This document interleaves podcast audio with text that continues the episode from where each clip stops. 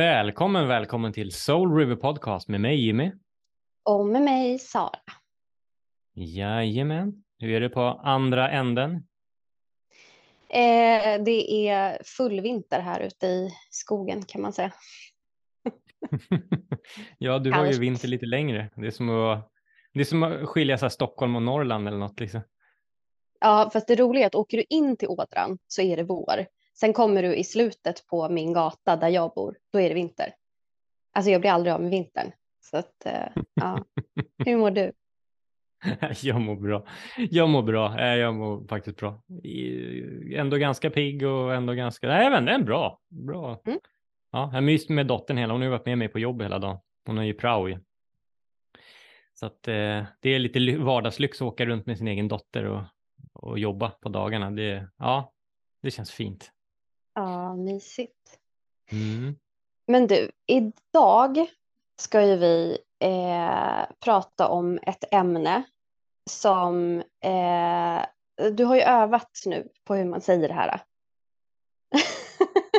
ja. det, det, eh, ja. Ja, precis. Det här var lite som när du skulle lära mig säga prost, nej, prast, nej, vad, vad, prokrastinera. Prokrastinera, ja, jag kan fortfarande inte säga det. Eh, så att vi ska ju prata om kraniosakral terapi idag. Eh, och eh, vi har ju liksom, vi har snuddat lite på ämnet tidigare. Eh, vi hade en bekant som höll på lite grann med det, men alltså mer än så vet vi ju inte. Eh, men jag är sjukt nyfiken på att lära mig mer om det här. Eh, och vi har ju faktiskt tagit hit en gäst som är utbildad inom detta och massa, massa, massa mer insåg vi som kan jättemycket. Så vill du presentera dagens gäst? Dam, dam, dam, dam. Nu ska vi se. Välkommen Sofia Saglind, kraniosakralterapeut, healer, andlig vägledare och coach. Det var i alla fall fyra grejer jag fick med mig. Välkommen. Välkommen. Tack. Jag tycker du fick till det bra där. Ja, vad bra. Jag, ja. jag kände att jag blev lite nervös där. Jag fick lite prestationsångest. ja, jag, du, jag tyckte du fick med det mesta. Och det här med kurser och workshops och hela den biten. Men det går ju hand i hand med allt det där du sa, för det är inom samma område. Just det. Ja, nej men precis. Och jag tänker att det, du, får ju, du får ju berätta mer själv utifrån, utifrån dig själv ändå. Men, eh, mm. Ja, men det är fint att du vill, ville vara med. Och, ja, det känns bra, spännande. Jag vet ju verkligen ingenting om det här, ska jag säga. Absolut ingenting. Jag har bara svårt att uttala ordet så att jag är nöjd att jag lyckades med det. Sen så får jag lära mig något på köpet så jag är skitnöjd.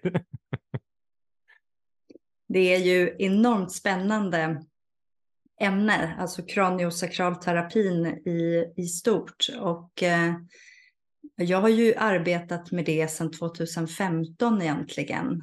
Eh, och lär mig ju hela tiden nya saker i och med alla underbara klienter som jag får träffa också. Och jag skulle säga att jag jobbar nästan, nästan med alla mina klienter så har jag någon ingång till kraniosakralterapin faktiskt, även i mina samtal. Och jag tycker det är så fantastiskt att kunna ha även de här vägledningarna och sen kunna lägga upp min klient på bänken. Eh, det blir väldigt effektivt att jobba just med kropp och själ på det sättet och det vet jag att mina klienter också tycker.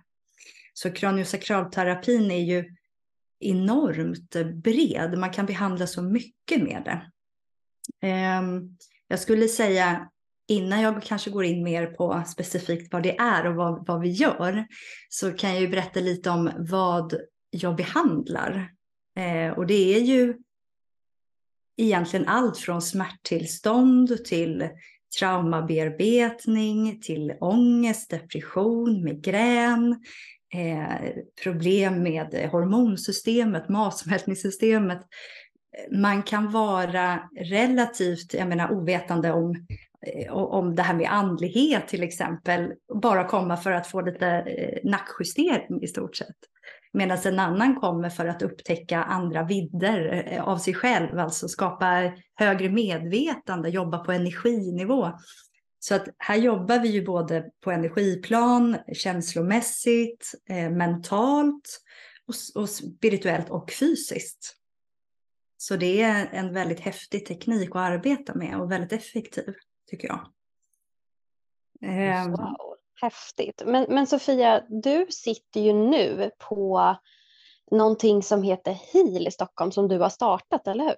Ja, precis. Jag har ju min hälsostudio som jag kallar det, som heter HIL. Eh, och jag sitter ju på Tomtebogatan 24 i Stockholm och det här har jag ju mitt behandlingsrum. Sen bor jag i Vaxholm så det är ju en bit att åka så jag är väl här ungefär tre, fyra gånger i veckan. Eh, och sen hyr jag ut lokalen också till terapeuter som jobbar liksom lite inom samma genre skulle jag säga. För det, det jag jobbar med som, som mest egentligen, det är ju läkning. Det är ju det som är min passion. Och HEAL står ju för läkning givetvis, även namnet. eh, och vi har också en liten butik där vi har lite, lite kristaller och böcker och sånt där som, som eh, är fint att kunna erbjuda efter att man har fått en behandling och kanske vill ta med sig en bit av HEAL hem. Så det är här jag sitter ikväll. Vad mysigt. Ja, det, dit måste vi ju komma och besöka och göra en behandling känner jag ju spontant faktiskt utan att ens eh, ha koll på exakt vad det är. Men jag känner bara det att sitta och prata med dig att eh, det, det, det känns rätt. Eller vad säger mm. du Jimmy? Ja, jo men verkligen. Du har så här skön energi, väldigt så här lugnande. Och sen när du pratar om nacken, eftersom min nacke alltid är som sagt, ja, du får, får du peta lite så kanske, ja, nej men definitivt, det lät jättespännande. Ja, det får vi boka in.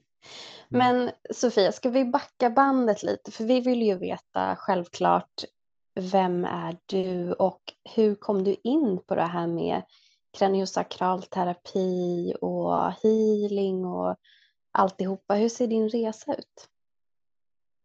Ja, den, den börjar liksom egentligen när jag är barn faktiskt. Så att jag menar, jag jobbar ju med läkning och det är ju för att jag också jobbar med min egna läkningsprocess. Så som många gör som jobbar som jag. Ehm, så att redan när jag var barn så skulle jag säga att jag alltid har känt en närvaro av en kraft. Jag har känt mig väldigt hållen och jag, jag hade det eh, relativt tufft när jag växte upp. Och ehm, det som tog mig eh, liksom i healingens eh, vändning så att säga, det var egentligen på gymnasiet där jag hamnade i en klass för teaterelever och min lärare var medial. Så att hela min gymnasieperiod så hade jag egentligen medial och andlig eh, skolning faktiskt. Eh, och det passade mig väldigt bra och jag märkte ju att det var ju det jag ville göra hela tiden. Jag ville ju bara prata om det här liksom. Eh, och inte, jag var inte jätteintresserad av kanske just att eh, hålla på med pjäser och, och monologer och grejer, utan jag ville ju prata om det stora i livet, visdom, eh, energier, och det här fick vi ju faktiskt lära oss jättemycket om. Så jag menar ju att min andliga skola började redan där och även då den här kunskapen som jag kände att jag hade, eh, i alla fall en, en känning av det redan som barn. Eh, så när jag var 19 år, nu är jag ju 40 fyllda, så det är ganska många år sedan, eh, då började jag med reiki healing och utbilda mig i det. Och då var det jätteovanligt, eh, framförallt i, i Sverige där jag bodde. Så att eh, det var inte alls så att eh, som idag att det finns en, en, en, nyfikenhet eller att det till och med är lite trendigt med andlighet. Nej, det var inte så då. Eh, men den där reiki var väldigt viktig för mig för det hjälpte mig att läka och jag fick ju kontakt med eh, ja, men, olika delar av mig själv eh, och kunde också öva. Jag tror inte jag jobbade med det på det sättet riktigt då, utan då var det mer att jag jobbade, liksom övade mig på mina vänner. Jag kunde känna energin. Hur känns det? Och att uppleva också läkningsprocessen när det går från grunden. Eh, att få tag i underliggande känslor, att det liksom bubblade upp olika saker som jag fick läka. Eh, och vad som hände sen efter det, det var ju att jag eh, flyttade till Frankrike Och eh, då utbildade jag mig till hudterapeut. Och anledningen till att det blev just hudterapeut var för att man var tvungen att vara hudterapeut för att få jobba med massage i Paris eller Frankrike där jag bodde. Eh, jag tycker jättemycket om hudvård och jag jobbar faktiskt som hudterapeut också. Eh, och även massageterapeut. Men det är lite mina så undercover-jobb. så. eh, men så jag jobbade som hudterapeut under en period eh, i Paris och blev, jag visste egentligen hela tiden att det jag skulle göra var ju mer kropp och själ. Jag visste att det skulle vara ett terapeutiskt syfte. Så jag började faktiskt en utbildning i Rosenmetoden, kanske ni känner till. Det är en ganska klassisk eh, metod där man också jobbar mycket med traumabearbetning, alltså kropp och själ, sådär länkat. Men eh, jag hann faktiskt flytta hem innan den blev färdig och jag flyttade hem till Sverige och då fortsatte jag liksom resan till att bli massageterapeut och det blev jag på Naprapathögskolan för jag eh, utbildade mig, jag skulle bli naprapat men kände liksom efter ett år att jag vill ju mer åt healingen till. Jag har ju mitt högre liksom syfte som jag, jag känner det väldigt tydligt. Att det ska vara mer åt det andliga hållet. Och då hittade jag till osteopathögskolan. Som jag kände kanske jobbade i alla fall lite mer med kropp och själ. Och det var ju där jag hittade kraniosakralterapin. Och eh, alltså jag, jag, det är ju så alltså att när min första behandling jag fick med kraniosakraltur så kände jag att det är ju det här. Liksom. Eh, och eh, jag hade en klasskompis som berättade för mig att det fanns en kurs, eh, vad heter det, Skinnskatteberg vet jag, Shambhala heter det, eh, retreatstället där. De skulle ha en kurs i kraniosakralterapi så jag bara, det var liksom helgen efter, jag bara okej okay, jag åker dit, för jag följer alltid min intuition. Jag har alltid, jag har alltid gjort det, kommer alltid göra det.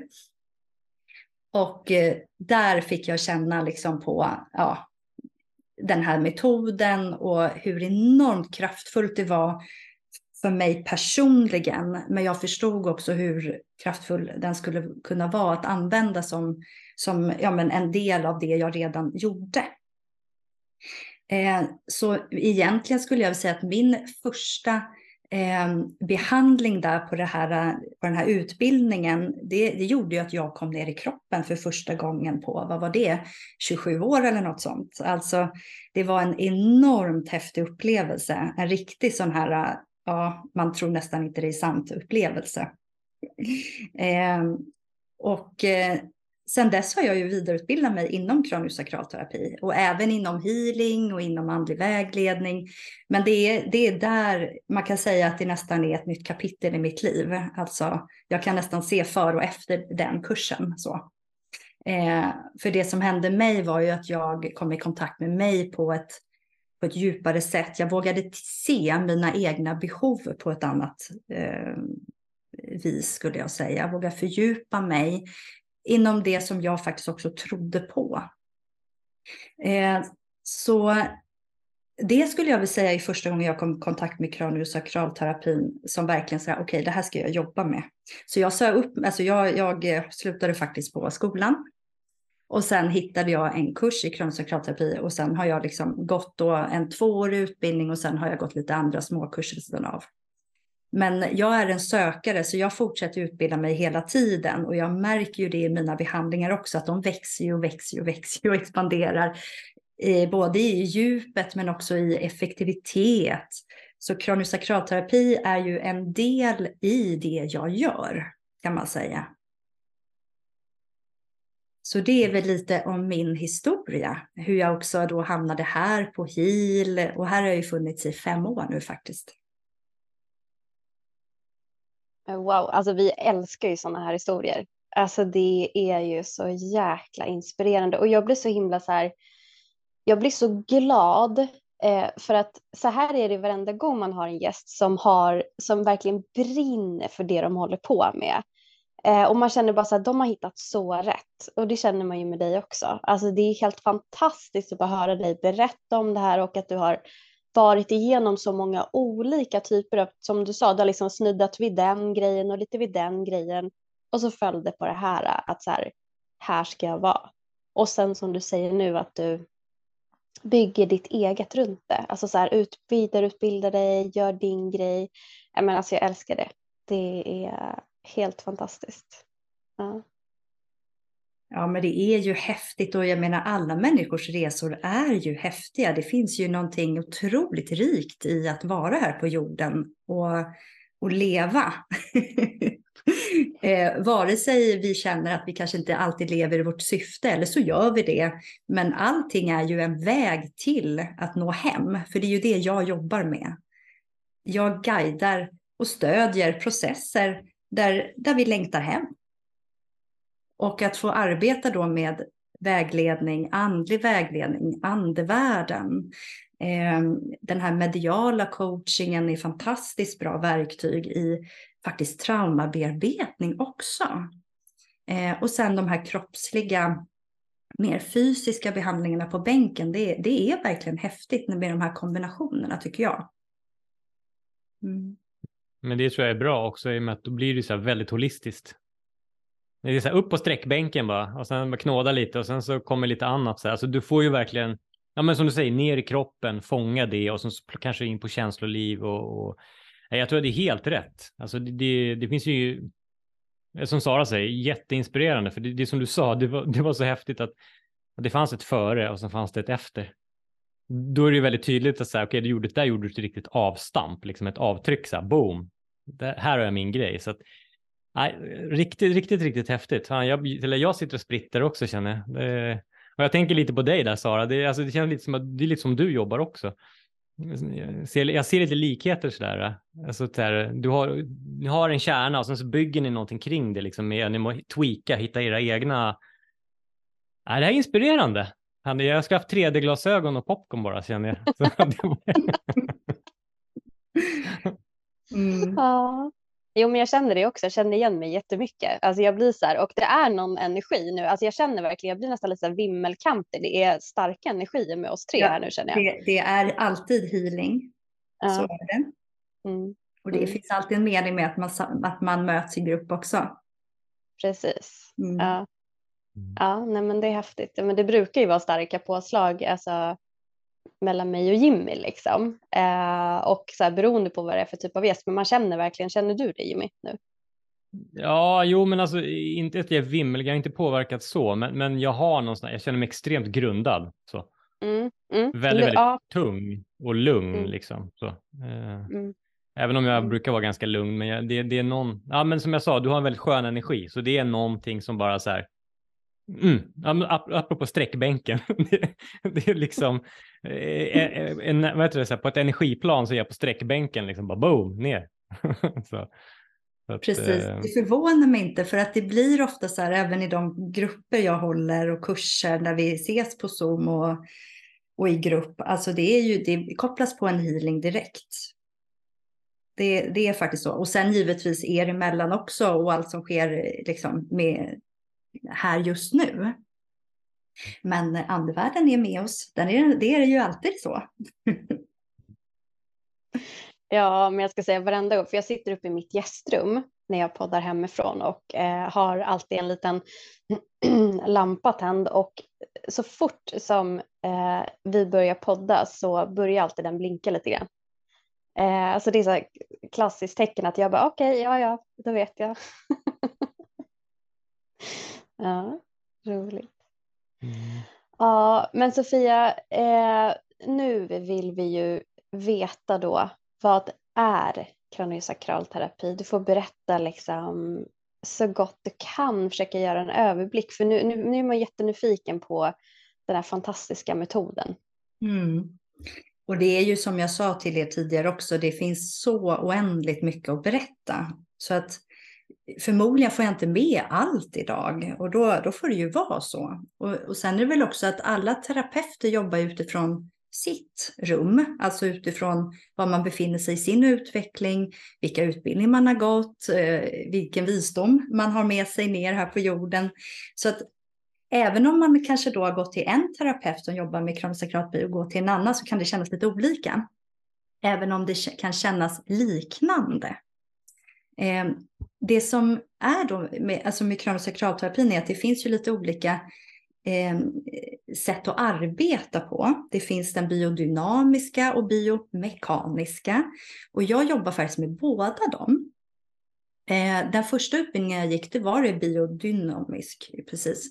Och sen den här tvååriga eh, som jag gick, den utbildningen, då var det mer biomekaniskt, men med så mycket eh, kunskap om eh, många andra delar också givetvis, meridianer, eh, polaritetsterapin. Eh, det, det, var väldigt mycket som, var, som går hand i hand med kronosakralterapin och det upplever jag också, eh, att liksom jobba schamanskt kan också gå hand i hand med kraniosakralterapin. Och det är också apropå det här, om vi nu pratar om min upplevelse av kranio, så var det ju så att det här med avstampet som jag berättade om, det här med innan och efter, så hade jag ju levt, som jag sa, mycket med energier. Jag hade ju jobbat med, med healing, vilket är mer att dra ner energi och kanalisera energi. Kraniosakralterapin, den fungerar ju på ett annat sätt. Den jobbar ju egentligen endast med det egna självläkningssystemet. Så att när jag som då låg här uppe mycket, mental energi, kanske stress, alltså mycket som pågår här uppe, så var jag ju väldigt ogrundad egentligen. Vilket gjorde att när jag fick den här kronosakralbehandlingen och började jobba mycket mer med kronosakralterapin, så fick jag ju också ett lugnare nervsystem. För det är ju det som kronosakralterapin gör. Det behandlar nervsystemet och stress. Så när man pratar om kronosakralterapin utifrån det schamanska synsättet så kan man ju se det som att det går hand i hand för det är också grundande. Det är moderjord vi kopplar in oss på. Ehm, så från att då jobba mycket med änglaenergi och healing till att ho, hamna liksom rakt ner, det var ju faktiskt lite av en chock för mig också. Men ju mer man kan förankra sig ner i Moder Jord och förankra sig upp i universum, desto mer balans får vi ju. Och det här undervisar jag ju i. Både till mina klienter som kommer till mig, alltså en och en, men också i mina kurser.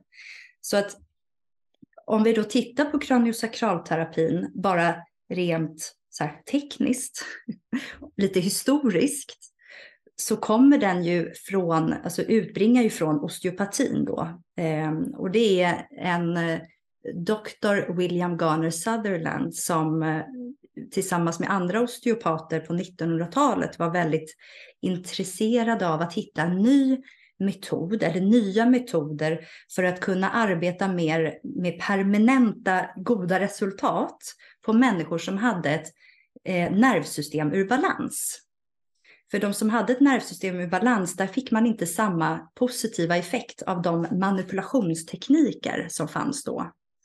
Och nu pratar vi om skelett och muskelproblem eh, liksom, eh, bland annat. Eh, och eh, då var det ju då Dr. Sutherland som, är, som man kanske då ser som grundaren. Men sen finns det ju också i mitten av 1970-talet tror jag det är, då är det Dr.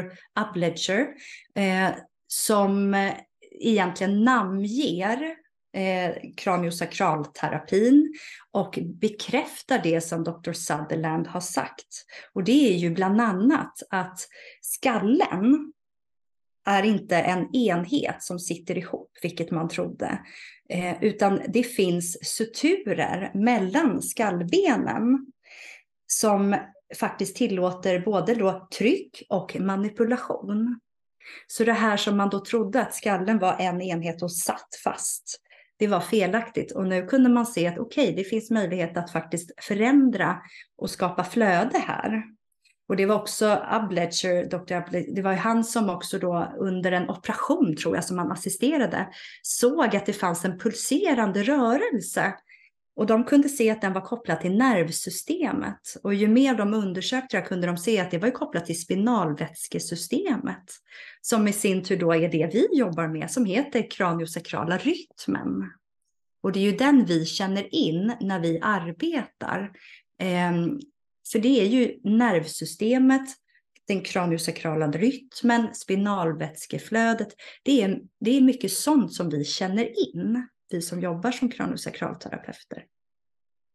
Eh, så att det som jag gör när jag har en klient som kommer till mig, det är att Eh, vi brukar ha ett samtal först där vi kollar lite hälsostatus, vad man har för behov, vart man ligger lite. Jag tycker det är lite intressant att veta vad är min utveckling? Är jag här för att liksom få nackhjälp eller är jag här för att vidga mitt seende? Och sen lägger vi jag har klienten på bänken och jag är ju så här, jag, jag, jag vill ju bara bädda ner. så det är täcke och filt och kuddar. Det är så mysigt och skönt ska det vara, upplever jag. Man ska få känna sig hållen. Eh, och sen börjar ju själva behandlingen. Och det jag gör, jag brukar faktiskt börja med att stå typ en, två meter ifrån först och koppla in mig på, på fältet, biomagnetiska eh, fältet för att känna in vad som pågår. Och jag kan också se energi med mina ögon, så jag kan se på kroppen både de här flödena som vi pratar om, alltså kraniosakrala rytmen, men det finns också andra flöden. Eh, vart verkar det vara stagnerat? Jag går ju också in och känner in eh, med mina sinnen, men då går jag lite ifrån kraniosakralterapin. Eh, då är jag ju kanske lite mer i, i, i, i mitt eh, liksom, energimedvetande så att säga. Så det kanske jag inte ska prata om nu, utan nu kanske vi faktiskt ska rikta in oss på kraniosakralterapin. Men i vilket fall så känner jag in flödena och där det är stagnation, där är det sämre flöde. Och där kan man ju prata om the breath of life. Eller eh, allt är liv som man också säger inom kraniosakralterapin. Och det är att all, alltså vävnad, celler, cirkulationssystem, allting rör sig hela tiden. Och det är ju liv som är hälsa. Så allting som rör sig är ju hälsa. Så många gånger när jag tittar på en kropp som ligger på bänken och jag kan se flöden, alltså vi är ju ofta mer hälsosamma kanske än vad man tror. Ehm, men sen finns det ju de här stagnationerna och det är där stagnationen finns som problemen kommer till. Det är där det inte finns den här andningen, vävnadsandningen. Det är där vi får problem och det kan ju bli i form av, jag vill säga kronisk, kronisk eh, eh jag, tycker inte om ordet kronisk, vi säger långvariga problem eh, som ja, stressproblem, eh, utmattning. Eh, vi kan väl prata om stelhet, eh, stagnation i, ja, men, ja, egentligen i ja, nacken, rygg, nacke där det helt enkelt inte finns flöde. Och då är det ju där som jag går och korrigerar på olika sätt.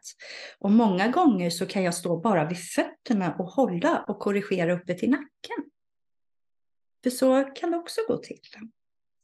Men om man ska titta på det här klassiska programmet som vi som kropps, kroppsterapeuter eller kraniosakralterapeuter arbetar via så är det eh, ofta ett tiostegsprogram. Och då går vi liksom via fötterna till bäckenet, till bröst eller till eh, diafragman, till bröstkorgen och sen är vi uppe vid huvudet och jobbar. Och det är ju, jag menar, kranio står ju för kraniet och sakral står ju för svanskota och själva liksom sakrum, korsben. Och det, vi jobbar ju egentligen hela vägen däremellan.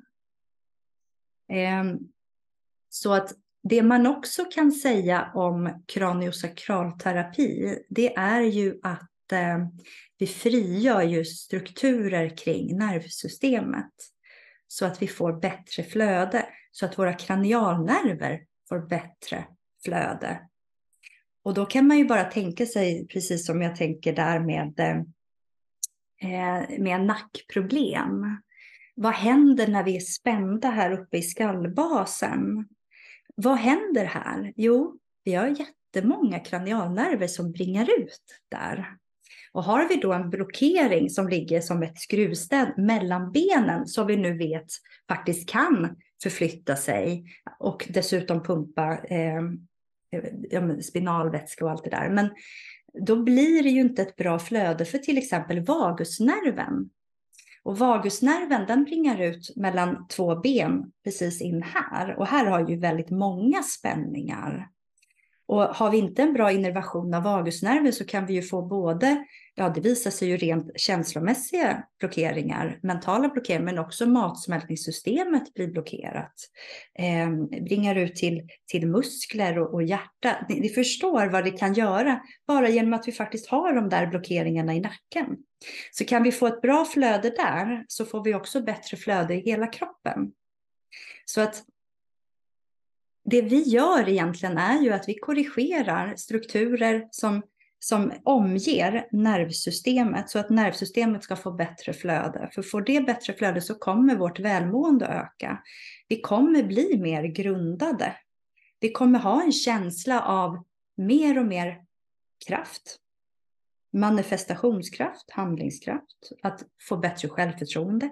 Det är otroligt vad som kan hända bara genom kronosakralterapin faktiskt. Sen lägger jag ju ofta på det här med att jag jobbar gärna med chakran, jag renar gärna energisystemet eh, och jobbar faktiskt med traumabearbetning med klienten så att klienten också är med på resan så inte jag står där och plockar bort saker ur energifältet. Så, nu är det klart eh, utan att den andra personen är med så att vi hela tiden har ett samarbete. Och det tror jag att mina klienter känner väldigt väl att det vi gör här, det är verkligen ett samarbete.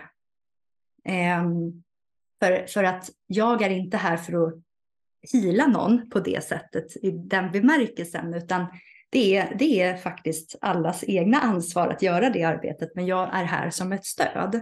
Och det är det som är så himla magiskt med just kraniosakralterapin också, för det är precis det som det är. Alltså, jag som terapeut håller och lyssnar till kroppen.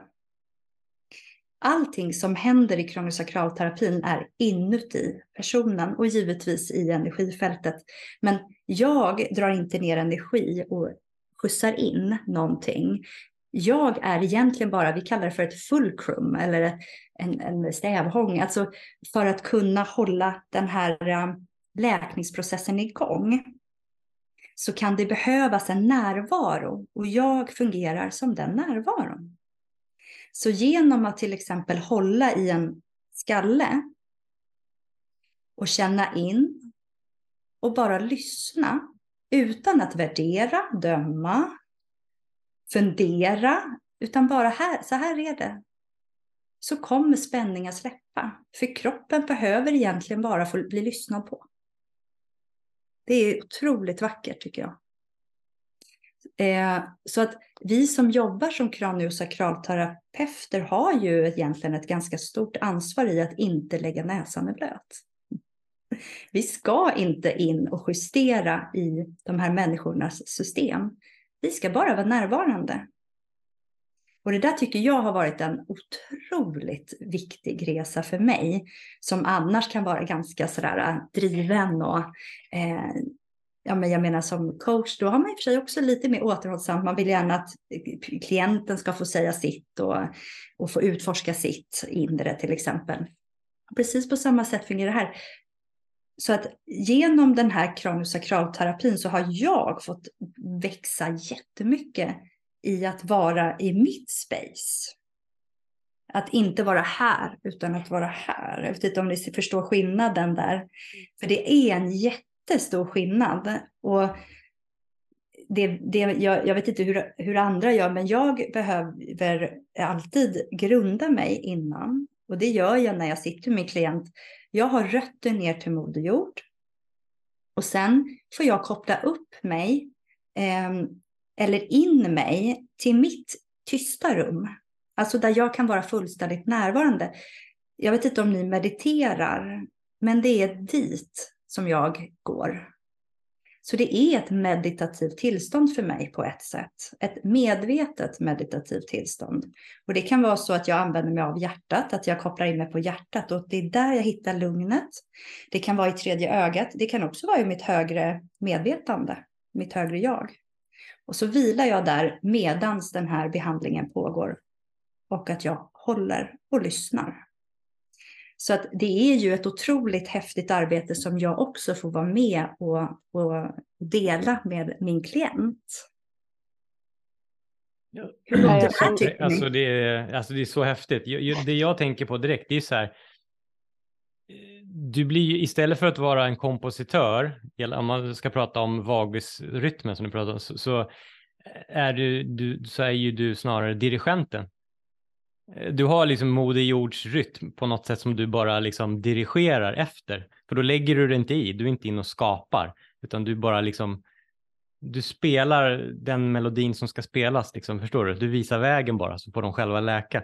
Eh, jag gillar den. Eh, jag gillar, jag gillar, för mig resonerar det sättet väldigt bra eftersom jag personligen har lite svårt för när folk ska tala om, alltså du vet, när de ska, ja men typ så här, in och peta för mycket, så här, så här ska du göra, så här ska du göra, utan det är snarare så här, ge mig nycklarna så att jag förstår, så får jag göra den resan själv. Precis som du beskrev. Så att, ja, fint ändå. Och jag tyckte beskrivningarna var så här, jag tyckte om det här med, jag, jag kunde liksom se det här framför mig på något sätt. Det vart som, som en, eh, ja men lite som en konsert. Det var som att vara i Berwaldhallen och bara se alla, alla stå med sina olika instrument och liksom skapa den här orkestern för att läka någonstans. Jag fick jättemycket bilder. Det var, var en fin, eh, ja tack, fin beskrivning. Eller väldigt så här, målande ska jag säga. Härligt.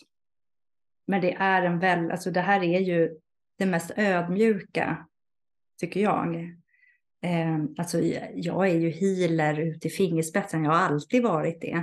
Så att jag, jag menar inte att energihealing är negativt på, någon, på något sätt egentligen.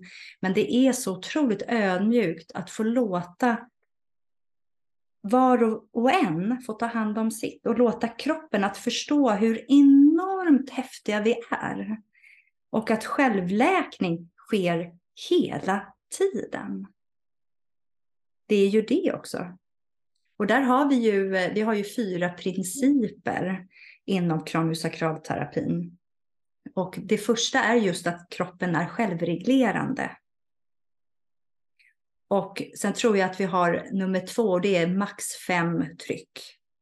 Så lite håller vi.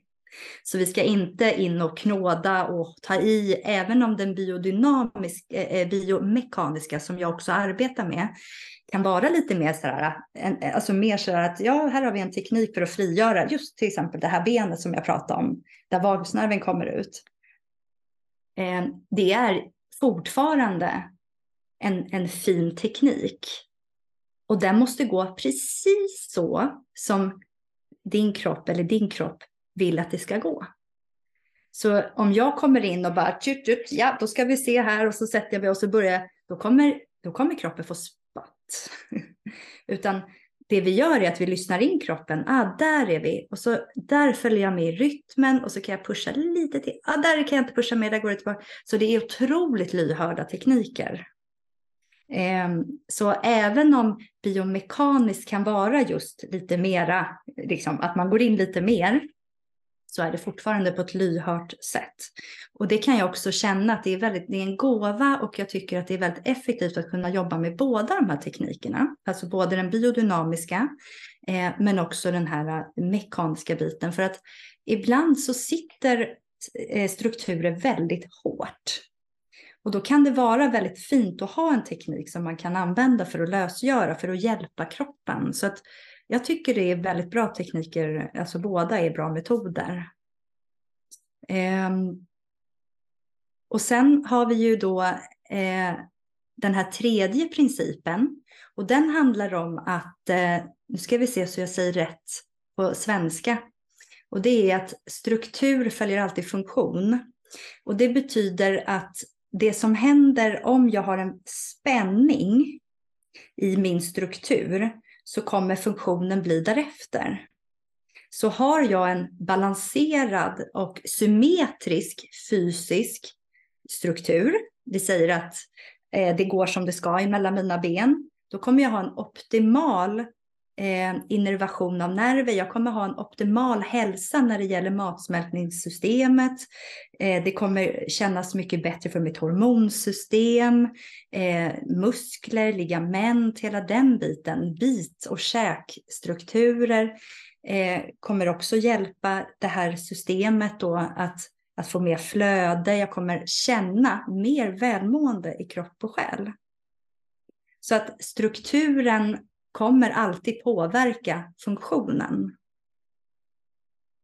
Och sen har vi ju det sista som jag tycker är så vackert och där går vi ju lite hand med eh, den biodynamiska eh, delen och det är att liv är rörelse. Det här jag sa att breath of life, att eh, mossa växer inte på rullande stenar. Liksom. Ju mer struktur eller ju mer flöde vi har i våran kropp, desto mer hälsa har vi. Och det är som sagt när vi får stagnationer på grund av, oftast skulle jag säga, trauma på något sätt. Det är då hälsan blir försämrad på både kropp och själ. Så att, att jobba med traumabearbetning och jobba med kronisakralterapi, det är ju någonting vi, jag skulle säga att alla gör. Eh, trauman är ju både fysiska och psykiska och emotionella. Alltså ett trauma kan faktiskt vara att du har ramlat och skadat din höft. Eh, Medan ett trauma också kan vara i form av emotionellt trauma som sätter sig på en annan typ av vibration eller spänning. Och där finns det också en väldigt intressant, jag tänkte jag skulle kanske säga någonting om det, men det här elektromagnetiska fältet, för det är ju egentligen det vi jobbar via. Eh, och att det här fältet omger ju egentligen allt liv. Alltså vi också, givetvis. Och är inte vårt elektromagnetiska fält, och det här vet vi genom forskning att det här finns, men är inte det här, och det här finns ju alltså inom oss och utan oss, har vi inte en invärtes balans mellan det eh, elektriska och det magnetiska så blir det ju obalanser. Och det är ofta där som vi också eh, får mer och mer problem, både energimässigt känslomässigt och mentalt. Och där kan man ju se vad händer om då elektrisk signal, det är utåtgående och magnetisk signal är inåtgående. Och så ska det vara en balans här emellan. Och det är ju så här egentligen hela vår kropp är uppbyggd. Eh, vad händer om det kommer en stor mängd med traumaenergi? Traumaenergi kommer ju nästan alltid i mängd, alltså det blir hårt vare sig det är fysiskt eller om det är emotionellt på energiplan. Och om det kommer då en elektrisk signal som är just med traumaenergi, om jag inte har en bra optimal balans så kommer jag förmodligen slås ner ganska hårt av den. Men har jag en balans, har jag en bra grund jag har en stabilitet, jag har ett bra självförtroende, jag har ett lugnt nervsystem, så kommer inte den här traumaenergin slå ut mig på samma sätt. Så det är egentligen det här som jag skulle säga att vi kranioterapeuter är viktiga med. Det är att hjälpa våra klienter till att skapa balans i det elektromagnetiska fältet. Och då kommer vi ju in på personlig utveckling, andlig utveckling, grundtrygghet, eh, självvärde, allt det här går ju hand i hand egentligen. Men det är också på energiplan. Så att, att kunna med våra händer eller vårt system hjälpa till att balansera och stödja de här processerna som sker hela tiden. För att jag menar det här med elektriska signaler och magneter. det är ju sånt som sker hela tiden. Det är ju universell lag. Liksom. Eh, så kan vi skapa balans där så skapar vi ju en befolkning som mår väldigt bra. Som är mer och mer stabil, som står med båda fötterna på jorden, även om det blåser starka vindar runt omkring oss. För det upplevde jag ju väldigt mycket när jag levde här uppe. Så drogs ju jag in i både det ena och det andra och det var dramaenergi där och det var lättare att hamna i traumaenergi och vad är mitt, vad är inte mitt? Det är svårt att hålla koll på vem är jag egentligen? För att jag var ju som ett liksom, löv som blåste runt om och om och om, om igen och kände av allt eftersom jag också är högkänslig. Att känna in så himla mycket och inte ha grundning, det är ju tortyr. Liksom. Så att när vi kan få balans i det här systemet så kommer vi bli mer och mer grundade. Och det är ju helt fantastiskt tycker jag att kunna jobba med de här olika delarna och förstå hur det håller ihop. Ja, alltså, alltså jag, jag, gud, det, alltså, jag blir så här, damn, alltså du, du är så grym på att snacka och du bara stjäl alla mina frågor bara bom, bom, bom, bom. jag bara så här, okej, okay, det här leder till att jag måste fråga det här. Du bara, och då? Så att du, du bara samlar ihop allting så jäkla snyggt hela tiden. För att det jag ville eh, fråga som du faktiskt eh, redan har dragit upp då, det var för att när jag har sett bilder eh, när människor gör just kraniosakralterapi så ser jag liksom att de men typ håller, nu håller jag upp mina tummar så här, att jag ser att de, de, det ser ut som att de trycker på olika punkter, men det var ju det du förklarade då, att det var den här mekaniska eh, delen, för det var det jag tänkte, jag fick inte ihop den, men då lyckades du ändå klämma in den där så att min fråga försvann. Men det jag skulle säga var också att jag kunde också se så tydligt framför mig när du berättade hur en session går till, för det brukar jag alltid fråga, för det är intressant att liksom få se så här, men hur kan det se ut när en klient kommer till dig och så vidare. Eh, och jag fick också den här känslan av, eh, jag tänker väldigt mycket färg, så jag såg väldigt mycket färger när du berättade. Eh, och jag fick också den här känslan av att känna sig väldigt trygg och väldigt som du säger så här, när det stormar och man är väldigt mycket uppe i huvudet, det är väldigt mycket som händer, ja men då går man dit och så blir man inpackad och så liksom så här, ja, ja men här, här landar jag lite en stund. Alltså jag fick verkligen den känslan av allting som du har berättat nu. Så jag, jag förstår varför man testar. Eh, och det måste jag göra.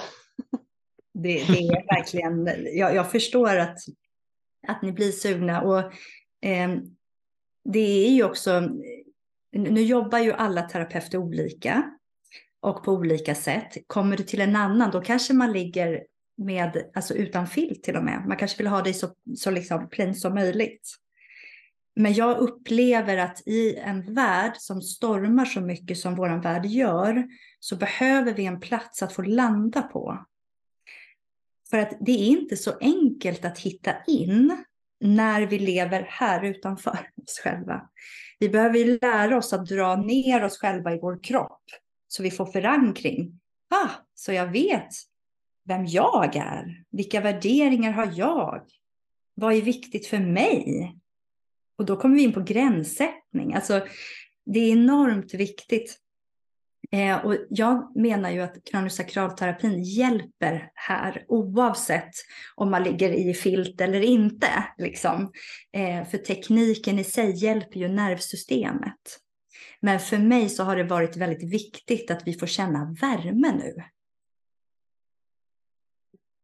Mm. mm. Ja men det är det jag menar också, liksom att man eh, för att, alltså, att känna sig eh, ligga, precis som du säger, ligga under en filt eller inte. Men det här att känna sig hållen är ju så himla viktigt. Eh, och jag, jag, kommer ju genast att tänka på, jag, jag håller ju på med restorative yoga där det också är mycket kuddar och filt och jag älskar ju det att gå och alltså, hålla på med folk och jag är så här, nej men vi, ska, vi drar in en kudde till där och vi, vi lägger en ögonkudde där och en till filt. Alltså jag älskar ju bara packa ihop människor liksom så att de ligger där och är så här supermysiga.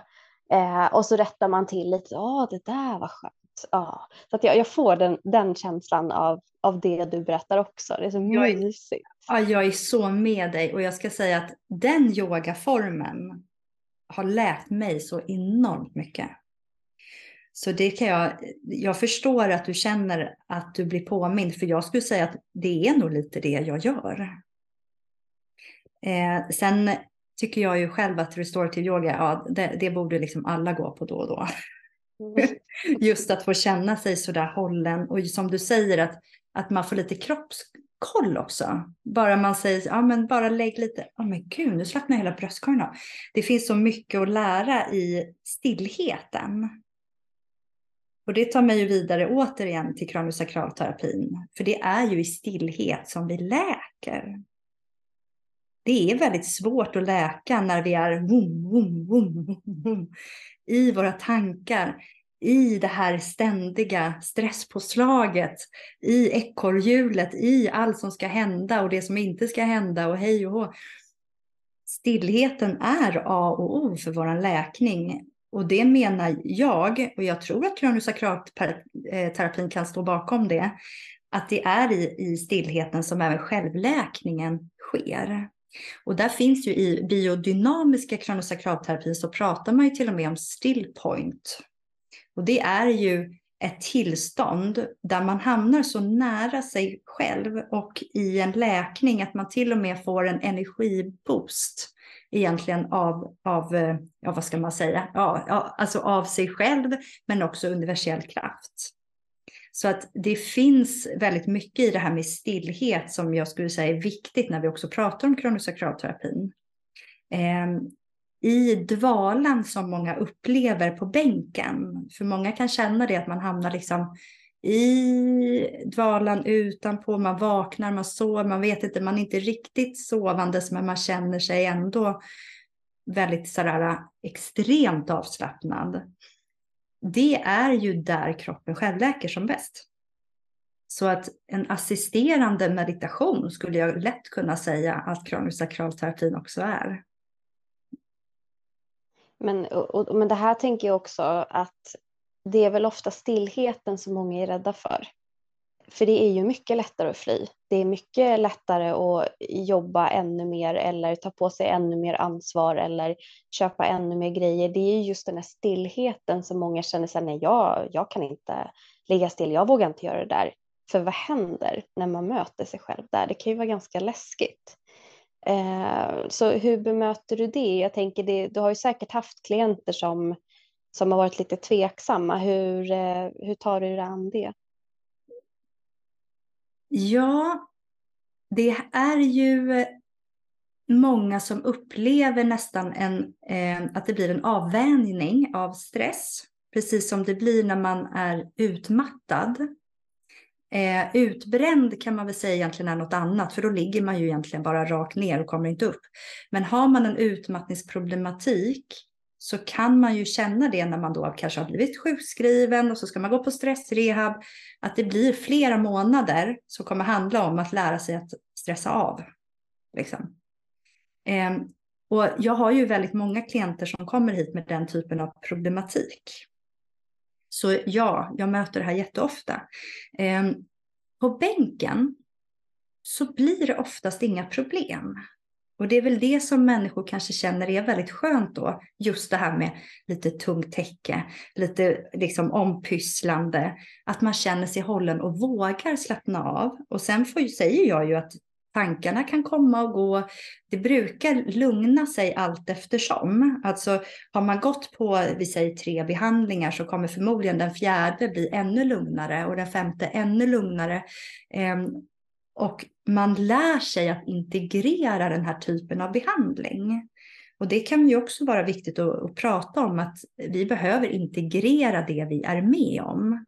Eh, så den här tekniken kanske vi inte ska gå eh, ja, varje dag utan att man låter det gå några dagar emellan så att kroppen får lära sig att hantera det här också.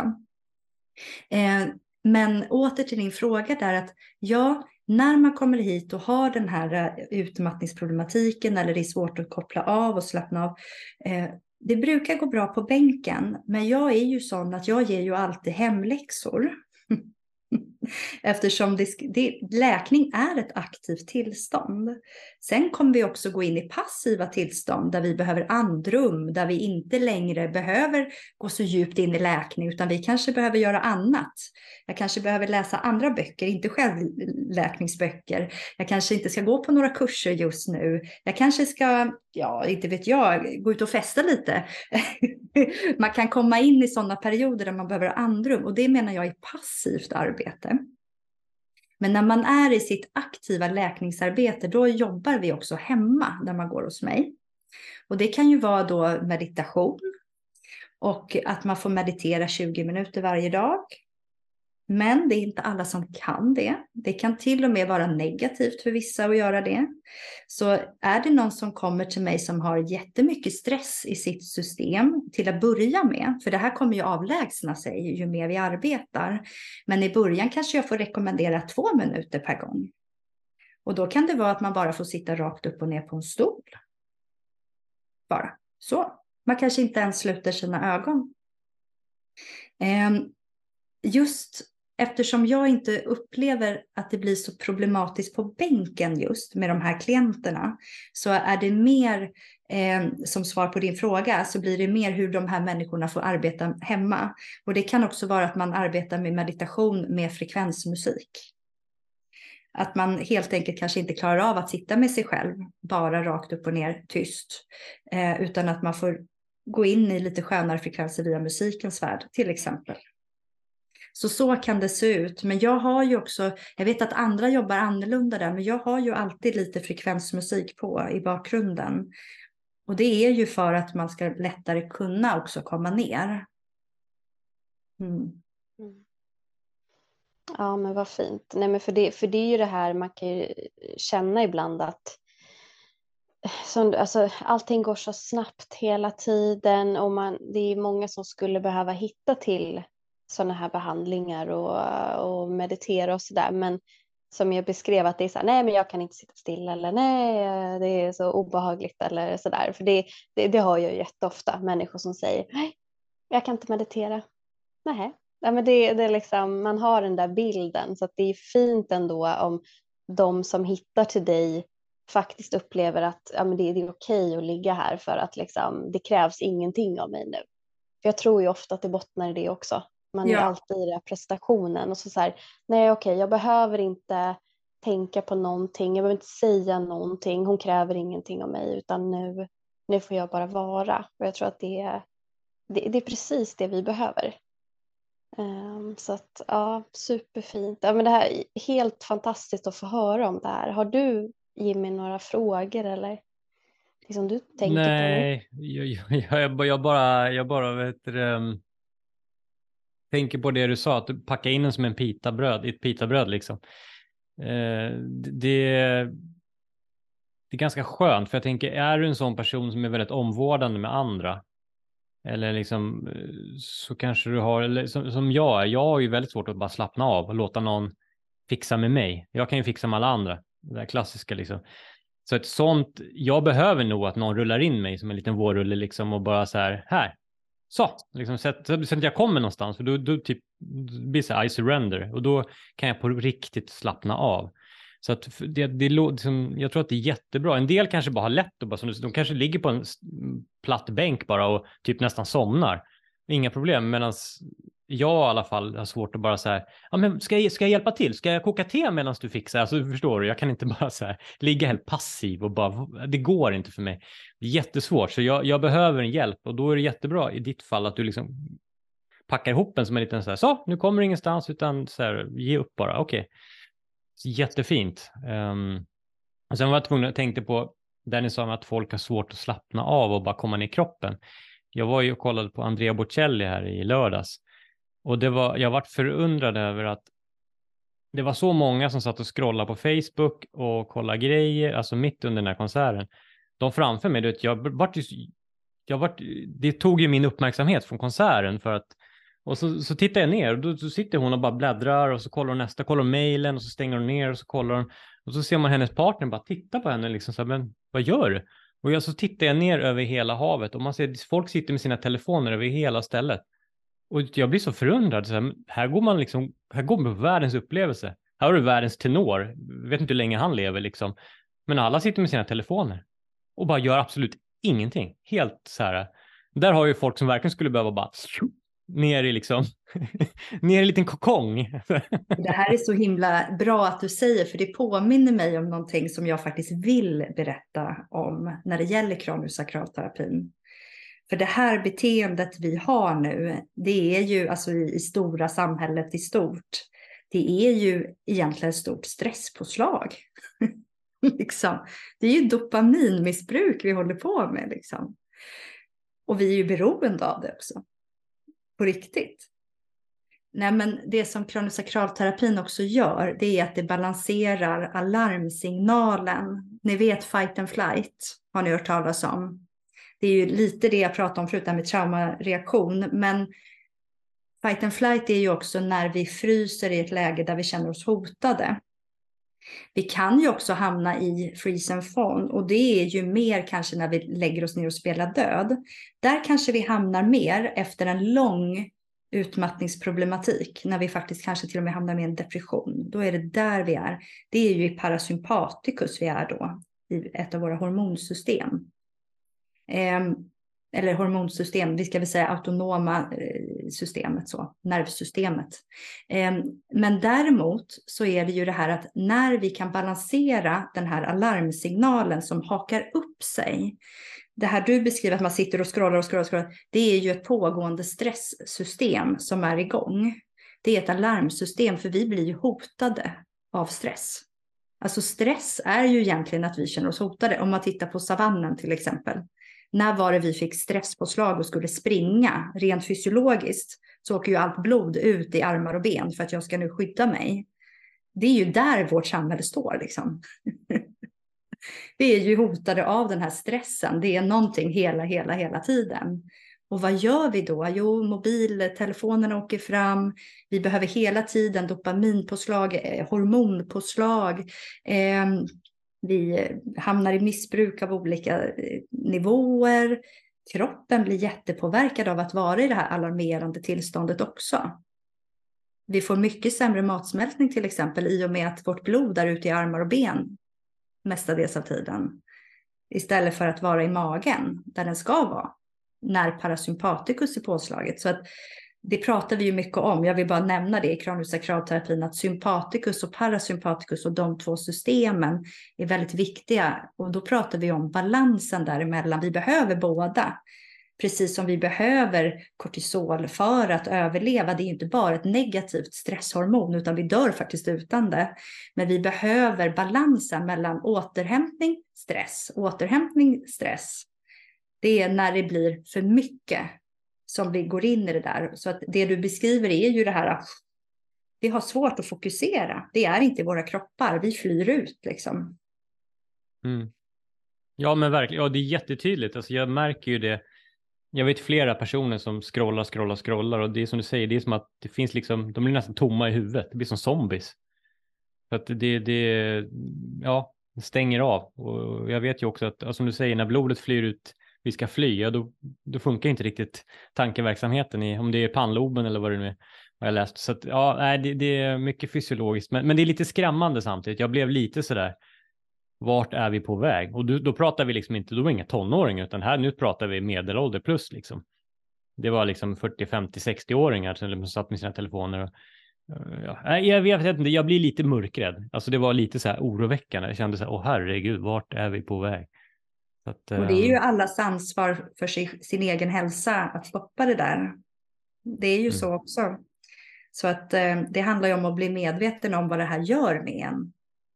Men det är ju som du säger att vi får inte en fungerande tankeverksamhet. Vi försämras ju kognitivt när vi är i stress.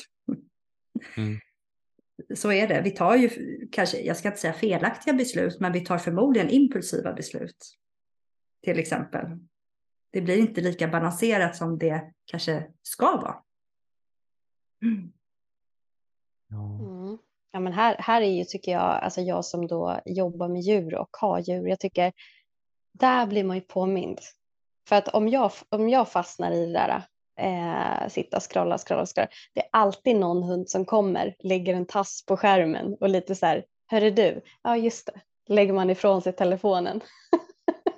de är så här, vad gör du för någonting? De tycker man är jättekonstig, man sitter med den här äh, luren hela tiden. Eh, och likadant alltså när man jobbar med hundar så måste man ju vara på alerten. Det går ju liksom inte att inte vara där. Och man märker stor skillnad om det är någon som ringer mitt i, man är ute och går och man liksom ska upp med telefonen. Det händer alltid någonting. Alltid. Så att det är, eh, och jag, alltså, jag övar ju jättemycket på, i och med att jag själv är återhämtningsterapeut så måste jag ju liksom leva som jag lär. Men jag fastnar ju också lätt i det där dra upp telefonen och kolla någonting och liksom, man har ju det där påslaget så man måste ju påminna sig själv hela, hela, hela tiden. Eh, men eh, ja, det är svårt. Det, är, alltså, det här samhället är helt galet. Så att eh, det är tur att vi är många som, som jobbar med det vi gör, tänker jag. Precis, och det är ju det vi ser är ju en flykt. Mm. Det är ju det vi ser liksom. Och jag är precis som dig, herregud, jag kan också åka in i den där telefonen och jag har ju barn som påminner mig. Och det är ju som du säger att är jag inte närvarande då kommer mina barn, de är sådana. jag kommer inte undan. Men eh, det vi, det vi håller på med just nu det är att vi flyr från oss själva. Och det som är så magiskt är att så många börjar längta hem igen. Så att, att faktiskt få guida människor tillbaka. För att det finns alltså många människor, jag skulle säga, alltså, visst, kanske inte alla, men många känner ju att det skaver någonstans. Det känns inte hundra. Det är någonting som trycker liksom. Antingen över bröstkorgen eller en liten ångest eller ja, men har jag det bra? Ja, ja. Sömnproblem. Alltså det blir ju till slut symptom av det. Själsligt eller kroppsligt. Så det är ju, det är ju bra att många arbetar med det här, för det kommer komma mer och mer efterfrågningar tror jag på att få landa ner i kroppen, på att få vara i ett balanserat nervsystem, ta tillbaka kraften till sig själv. Ingen annan ska bestämma över mig. Integritet.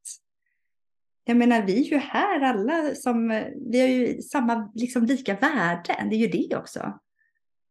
Att hitta till sin egna värdegrund, grundtrygghet. Mm. Ja, vilka fina ord. Men vad säger du Sofia? Tycker du liksom att vi har fått en... en har, har du hunnit säga det som du, som du kände att du ville förmedla gällande kraniosakralterapi? Ja, det tycker jag faktiskt. Jag har nog fått med det mesta i alla fall. Och ja, som sagt, det finns ju jättemycket att prata om. Det är ju en helt magisk metod. Så är det ju. Men jag tycker att vi har pratat om de olika delarna, principerna kom upp, lite historia har vi också. Så jag, är, jag känner mig nog ganska nöjd. Vad känner ni? Har ni frågor?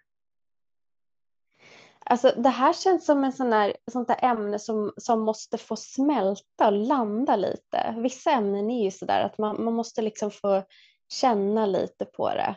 Eh, och det är alltid intressant sen när man själv lyssnar på podden när den har släppts. För då är det så här, ah, då kommer det upp nya tankar. Så att, men just nu känner jag mig bara så här lugn och glad och nöjd. Eh, men däremot så tänker jag att vi ska boka in oss hos dig och sen så skulle man ju faktiskt efter det kunna bara göra någon liten uppföljning hur det var. För det kan ju vara intressant också för lyssnarna att få höra när vi faktiskt har varit hos dig. Verkligen. det skulle man kunna göra. Mm. Ni är varmt välkomna. Tack. Men Sofia, om man, om man sitter nu och känner bara så här, wow, det här är någonting för mig. Vart hittar man dig? Sociala medier och Just det. Jag finns ju på sociala medier som sofiasaglind.se, både på Instagram och Facebook. Och sen söker man på sofiasagling.se som, alltså som hemsidaadress så kommer det upp också. Och genom den eh, hemsidan så kan man boka sig vidare eller komma vidare till Boka Direkt och där kan man också boka behandling. Och jag, ja, alla mina uppgifter finns ju också på sidan om man vill mejla mig om man har frågor. Och jag vet att jag är väldigt uppbokad så att vill man ha tid så är det bra att vara i god tid. Så det är ett tips. Så man i alla fall har en tid. Man kan alltid avboka i så fall, men då har man i alla fall. För jag tror att det brukar vara en månads väntetid i alla fall. Mm. Och sen som sagt så håller jag ju kurser och jag och min kära vän och kollega Annika, vi håller ju en workshop nu lite här och var som heter Heal to Bloom. Och det vi gör då är att vi pratar, eller jag föreläser om grundtrygghet och energikunskap och andlighet och massa härliga grejer vi pratar om. Och sen har jag och Annika startat ett nytt samarbete där hon jobbar med soundhealing medan jag guidar i ljushealing meditation. Och den kombinationen har visat sig vara helt magisk. Så det är också någonting som den här våren kommer handla om. Och så kommer jag också finnas på Masesgården och hålla föreläsning och kurs där i maj. Så det händer mycket skojigt även utanför Stockholm. Ja men vad spännande. Det där med sound healing och din, vad sa du att det var för någonting? Ljus? Ljushealing meditation. Ja, men det lät ju väldigt spännande. Mm. Ja, ja. Härligt. Det måste vi testa också. Ja, det, det blir mycket nu. Ja. ja. Ja, men tusen tack Sofia för att du tog dig tid och var med i podden och berättade om det här. Mm. Tack själva för att jag fick vara med och dela det här viktiga ämnet. Ja, superfint. Nu, nu har jag en helt annan syn på det. Nu förstår jag lite mer vad det är. Alltså, liksom, det, ja, det är fint. Det känns, uh, ja, det känns bra. Så stort tack för att du delar med dig av din klokskap här i podden. Tack. Mm. Och eh, till alla som lyssnar så säger vi tack för att ni hänger med oss vecka efter vecka och har ni någonting som ni känner att vi har missat i ämnesväg så får ni höra av er. Men eh, annars Jimmy så säger vi väl att vi ses nästa vecka. Samma tid, samma kanal. Samma tid, samma kanal. Tack och hej, leverpastej. Tack och hej, leverpastej.